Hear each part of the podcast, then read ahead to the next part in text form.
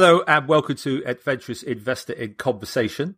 Um, I'm delighted to have with me uh, Ed Buttery from TMI, Taylor Maritime Investments. Uh, we have interviewed Ed back earlier in the year, back a while ago now, uh, but I thought I'd get Ed on just to talk a bit more about broad shipping trends and what's happening in the shipping industry. Welcome, Ed. Hi, David. Thanks for having me. Um, now, I, have been quietly championing TMI as an investment. Um, but that, I, I, do get a bit of pushback every while because people say, well, the shipping industry. I mean, if I look at the Baltic Dry Index, which is a classic measure of kind of rates in the shipping industry, um, they've come off their recent highs. There's all this talk about, you know, uh, sort of freight rates coming down, about a lot of the kind of uh, logistics issues beginning to unwind. What what do you think from your vantage point? You're quite bulk bulk freight bulk yeah. freighter orientated, I realise. Yeah. Uh, but from your vantage point, what's happening out there in the shipping I think market? The first thing to um, to take note of is that the BDI encapsulates all segments within um, yeah. within shipping or dry bulk, and that and fifty percent of the BDI is weighted on capes, which are the coal and iron ore carriers, and those yeah. cape sizes are um, are, are, significantly larger and the largest of the dry bulk ships. They only carry two commodities. They're massively volatile relative to our small ships that carry necessity goods and food, and and yep. the demand for which is quite consistent, relatively speaking. Um, and a lot of people sort of talk about capes and Panamaxes being the lead in where dry bulk's going, but what's actually happening at the moment and has been happening for a few years. There's a shortage of handy size ships um, it's more significant or prevalent than the larger ships. And handy sizes have actually been outperforming the larger sizes consistently for the last year or so. And at the moment, a Cape size might be making six or seven thousand dollars a day, and the average earnings of Taylor Maritime is currently around twenty thousand dollars a day. Um, mm. So you want to, if you're looking for yield, handy size is where it's at right now, and TMI can provide that. What's happening in terms of co- the causes uh, that are creating a fall in the BDI are relate to uh, several things. Um, first of all, um, uh, uh, decongestion, which was a major problem yep. last year in China.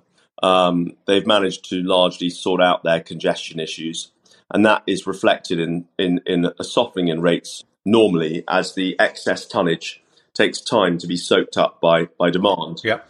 Um, on top of that, that congestion really started to to get better during the summer holidays, a time during which most traders are on holiday and don't really want to look at their computers quite as much. And a lot of the fixing for the summer will have been done in the run up to the end of the summer term, or the um, so so it's usual for there to be a seasonal softening.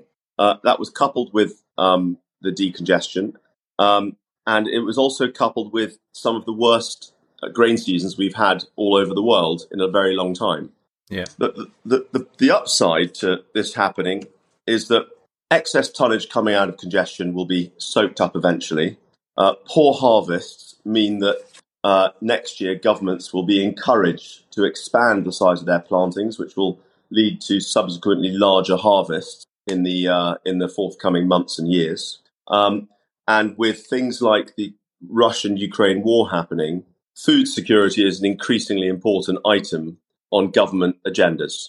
And that's why they can't afford to have poor plantings and poor seasons again, because they need food security when the world has been so reliant on places like Russia and Ukraine for grains. And what we're seeing as evidence of governments uh, preparing for a better um, food security is an increase in the volumes of fertilizer that's being traded on handy sized ships.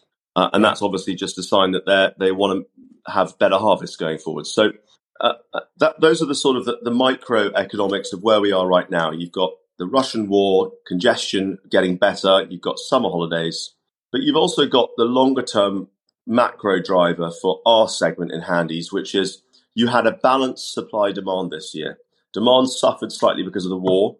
Demand suffered slightly because people may or may not believe the growth figures that China's been promising.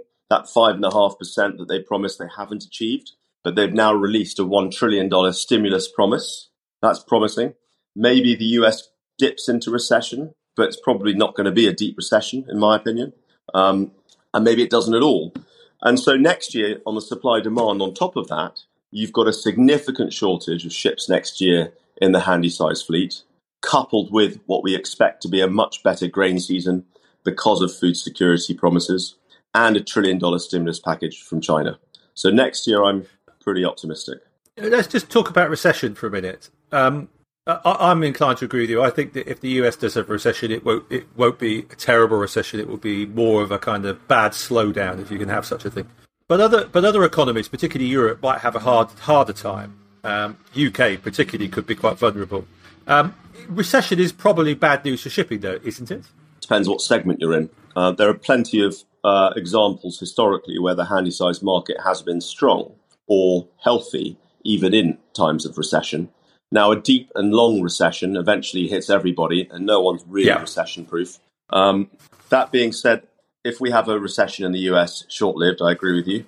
But I do worry about the longer term effects of a recession on places like Greece and Italy and potentially the UK. Yeah. They could have a seriously yeah. tough time, Greece and Italy and Spain. But again, like I've said, people have to eat. We carry food, and there's a really significant shortage of ships next year the, what happens after that when you have a deep recession is potentially a gradual decline in demand.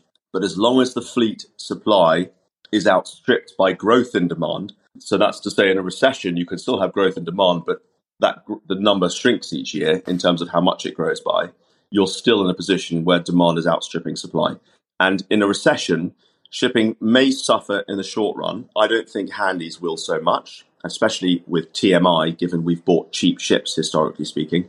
Um, and I know we're coming on to Grindrod later, and uh, we think we've got, done a uh, have the opportunity to, to to buy a defensive company.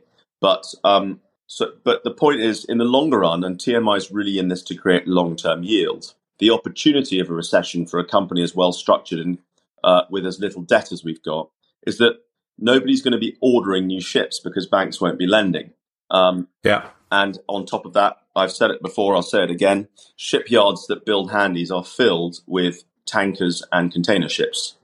Yeah, year. I was going to ask you about. I was going, I was going to ask you about shipbuilding. So, is there a, is we keep hearing for the last couple of years about a kind of queue in virtually everything, a queue to buy, yeah. you know, new cars, queue to buy old used cars, queue to buy everything. Is that true in shipbuilding yards as well? Is there basically a queue to get in? Absolutely, there is. Um, we uh, we're pretty close to many of, many of the major yards uh, that build our ships, specifically in Japan, where we have some very long-standing and important relationships.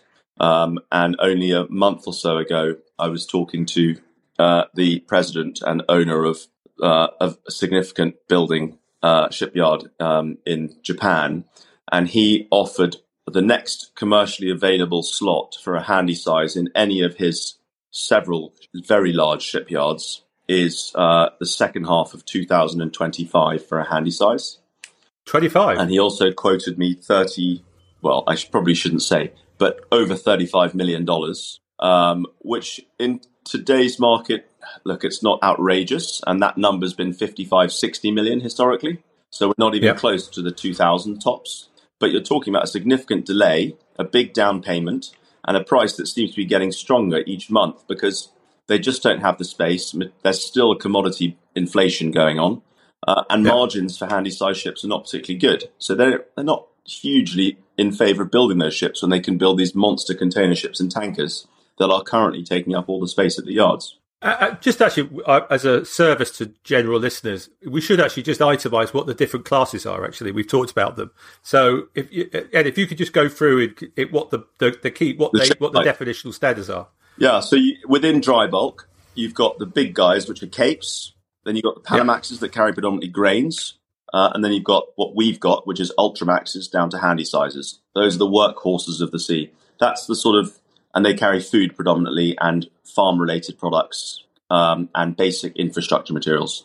That's the dry bulk segment. Then imagine the second sort of silo is container ships, and you've got the massive ones yeah. that go China to America. Uh, and yeah. you've got feeder containers that service Southeast Asia and things like that. So that's the container market. And then you've got the tanker market, which you can segregate into clean, dirty, and gas. So you've got LNG, LPG, which goes into yeah. further segments, which get more and more complicated. And then you've got clean, which is your um, aviation gas, diesel, petrol, things like that. Yeah. And then you've got dirties, which is crude. I imagine that uh, ships carrying gas are probably much in demand at the moment, but that's another subject. Uh, uh, okay, so um, so we got shipbuilding now. That that brings us on to the next inevitable question, which is um, the kind of greening of ships. Yes. Um, now that's that's a tricky subject because it, it, it, you know we're, we're unlikely to be ever running ships on sails for the time being. So so you are going to have to use some form of propulsive power. Um, now that and there's also the I don't know if they've already happened. Is it the sulfur dioxide uh, regulations in terms of the, the, sulfur? Have they come in or coming in? I, I don't remember. Um, and then you've got the European Union. Have got their own emission scheme coming in for European Union shipping. Uh, and so what I'm trying to get at here is, is that you know the, the, ship ship owners, all of you collectively, are facing more regulatory pressures to improve your environmental impact. What is that likely to have on? What impact is that likely to have on the bottom line for, for ship owners? It's um it's onerous for especially for those ship owners who don't have uh, huge amounts of cash flow or have overstretched themselves from a borrowing point of view. When I say overstretched, you know anything over fifty percent, uh, people could find themselves in, in, tricky situations with less of a, a sort of cash buffer. Um, in the last decade, uh, the global fleet's carbon intensity has reduced by over 20%. Um, we do think at TMI that a more urgent change is required to respond to the climate crisis. Um, we've joined, uh, we're one of the 150 other members of the Getting to Zero Coalition. Uh, we've signed a call to action for shipping decarbonisation. So I've got to give you my sales pitch just quickly. But, uh, um, but it is important for us. So, you know, but we do have an ambitious long term target of achieving zero carbon emissions by 2050. Uh, and we certainly aim to operate a zero carbon fleet by 2050. Um, and we are achieving this, hopefully, by adopting alternative fuels as they become technically viable and safe and available. And that's more of an issue in the handy size segment because the handy size ships are smaller, they call a wider variety of ports. And so it'll take time for these carbon um, friendly uh, fuels or um, propulsion systems to, to filter down to the smaller, less expensive ships. Because as you know, new technology yeah. always starts as the most expensive. Yeah. yeah, um, yeah. We collaborate with some of our biggest customers on things like um, uh, biofuel tests. We are going through those now. Um, they would rather I didn't mention exactly who they were. Um, we collaborate with industry bodies about think tanks and how to get to zero and how to improve things. Um, but I suppose the, the, the question Ed is two two questions come to mind is are you at some point are a lot of ship owners going to have to junk their fleet because they just can't retrofit them anymore? And I suppose the other question is how, what is the propul- what is the propulsion technology of the future? I'm just curious. I don't. I mean, are you going to have to replace it with synthetic fuels? I mean, what, what's the what's the hot money on? None of us know. It's crystal ball exercise. it's, it's potentially going to be uh, horses for courses. So you're going to have you know, you've already got the liner trade using LNG uh, and being um, um, ready for um, uh, ammonia. Um, right. So the sort of low, we call it low wake, low well to wake e biofuels. So um, not the things that are planted and take up um, have yeah. diesel tractors and take up a lot of carbon intensive uh, farming. Yeah. for handies, I would expect in the medium term, it's going to be um, carbon neutral alternative fuels. Um, right, okay. We right. are looking at. You said sales are a while away, but every little helps. I think the the issue with some of the uh, targets that are, are, are set is that a lot of governments or government bodies sort of half expect the shipping industry to to get to zero very very quickly. Yeah. But the reality is you can you can halve the emissions of the global fleet simply by slowing down the ship on the same old fuels. Yeah, and absolutely. Yeah, everybody knows that when you set um, ambitious targets for yourself, not just in shipping, the way to achieve it is by taking small steps, not by waking yeah. up tomorrow and expecting it to be done. Um, and at TMI, we are making small steps. We're putting energy efficient monitoring systems on. We're putting these special Boss fin caps onto the propellers that make a more efficient vortex and reduce drag, more advanced hull coatings. We've gotten rid completely of uh, plastic water bottles on our ships. Just by getting rid right. of plastic water bottles on our ships, we save two hundred thousand plastic water bottles a year. Wow. we, and I didn't, I hadn't even, I hadn't even considered that. Two hundred thousand. Yeah, wow. Until my daughter said, "Daddy, why have you got plastic on board your ships?" I, it's just something you don't think about because it's out of sight, out of mind. And I asked hmm. someone in, in ops to calculate how many bottles of water we get through a year, and he came back with about two hundred thousand. Um, and that is that's un, that's just one company. So, and it's and it, there's a payback on that because you put a water filter in, you don't have to buy water anymore. And we issued everyone with yeah. recycled um, recycled um, uh, cups. Um, and uh, there's another big, very high quality Greek shipping family who are heavily involved in recycled plastics at the moment. And my intention is to ask them if we can buy lots of those recycled rice husk cups for, for the ships. Um, what else? LED lighting, such an easy, low hanging fruit, um, and engine power limiters. And that's all going to come in in 2023 when we have to slow down the ships. So we derate the engines. So you'll yeah. see. So the difference you were asking about ship owners having to get rid of ships. So all that happens on an older ship is it's slightly slower than the modern ships that are derated. But the reality is, if you pay 10 million for a ship versus 35 million, yeah. your yield target is achieved much lower in the rate system than on a brand new yeah. ship. And yeah. we all love saving the environment, but we mustn't forget that we report to shareholders who have made financial investments in us. Yeah. And so it's a bit of a, you know, it's a it's a balancing act. But our customers uh, want both. So they always prefer a cheap ship relative to an expensive one. And if you've got a whole list of things you're doing to make yourself carbon neutral, you're always going to go for them, even if it's on a 10 year old ship. You don't have to have brand new modern eco ships because it's a bit of a misnomer, the eco thing. That's very controversial yeah. for me to say, actually. yeah, absolutely. Anyway, um, I, well, a couple of last questions. Um, this is about container ships, but I, am looking at a broader sure. point. I, I, was astonished. I think I saw recently that not, ten, nine of the top ten container ports around the world are in China, and I think the tenth one was Singapore, actually. Uh, but what that what that reinforces is the, the, the, sheer dominance of the China trade, just for lots of things. Yeah, is that true for your segment as well? Are you and thus that poses the inevitable question? You know, what next to China? You've already suggested there's a you've said that there's a, a massive stimulus package promised. What what how's the how's the China Asia trade going at the moment? How dominant is it for you, or are you slightly different, more diversified? Mm, we're probably more diversified, but everybody everywhere in the world is ultimately pretty reliant on China's economy, regardless yeah. of segment. Um, so we do watch China um, carefully because it is a significant part of our income. Um, uh, they have the world's largest chicken population, the world's largest pig population, um, yeah. among other things, um, and and they also consume more rice than anyone else in the world. So yeah. and sugar and all the other things that go on off on, on our ships. That being said, you've got a leader in China who wants to stay in power and probably can't afford in these slightly delicate times to have a population yeah. that are starving. No, so, he certainly can't. So, so what we're seeing is uh, a strong demand for food in China and right. a dropping in quality of food in China. So we expect Chinese demand for handy-sized ships to continue. Um, and given Xi Jinping has not achieved his five and a half percent growth, needs yeah. to spend this trillion dollars to make sure he can achieve it or outperform it or get very close to it, so yeah. that the world does believe him when he makes promises.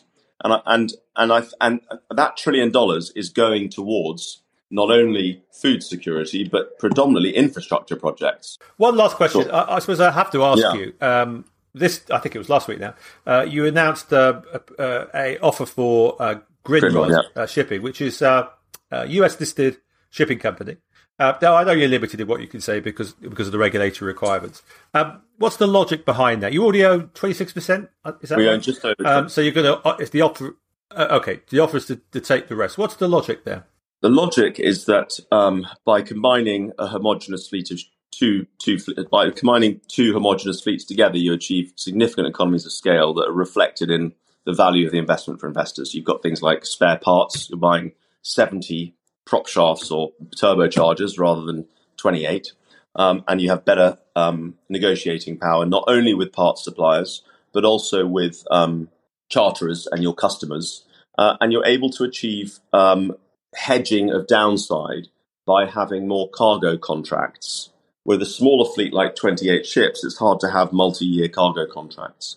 With 70 ships yeah. that will be managed within the Taylor Maritime group of companies, uh, we will be in a position to negotiate multi-year contracts that give us downside protection, better value in terms of parts buying, economies of scale in the overheads, but also critically, this is part of Taylor Maritime's fleet renewal program. The average age of Taylor Maritime's current fleet is uh, just under 12 years. The average age of Grindrod's fleet is just under six years. Right. So we're able to create um, a younger fleet uh, uh, with economies of scale very quickly at what we think is an attractive price point. We think we're paying a good price for the shares, and it's been obviously made public. $26 is what we've offered. Yeah. That being said, the first 20, 26% we didn't pay that much for. So we've been able to average down what we're actually buying the fleet for. Um, and that is a hugely attractive um, uh, possibility for, for TMI's uh, investors, in my opinion. But the last, the last question, I suppose, afterwards, is how are you going to fund it? Um, because it's uh, you've, you've obviously got some cash, but inevitably the question is how are you going to finance the acquisition? Well, we've already paid, obviously, for a quarter of the company. Uh, in yep. the uh, event where we end up having a squeeze out and get to 100% of the shares, it'll be a combination of debt and equity. Um, right. I can't say too much more, but um, yeah. we're very comfortable that we are in a position to um, to buy 100% of the business uh, without over leveraging ourselves. And we are also going to be in a position to very quickly deleverage ourselves because we obviously have quite a lot of contracts locked in at Taylor Maritime already. Our average contract duration is eight months. That's quite a lot of cash flow. And we've built up a significant yeah. amount of cash buffer as well in our business. And with a new modern fleet from Grindrod, we're also in a position to divest some of our older ships as well. But I can't okay. can't say more than that. But it is very no, absolutely, yeah, absolutely. Okay, thank you very much. Thank Ed. you so much, David.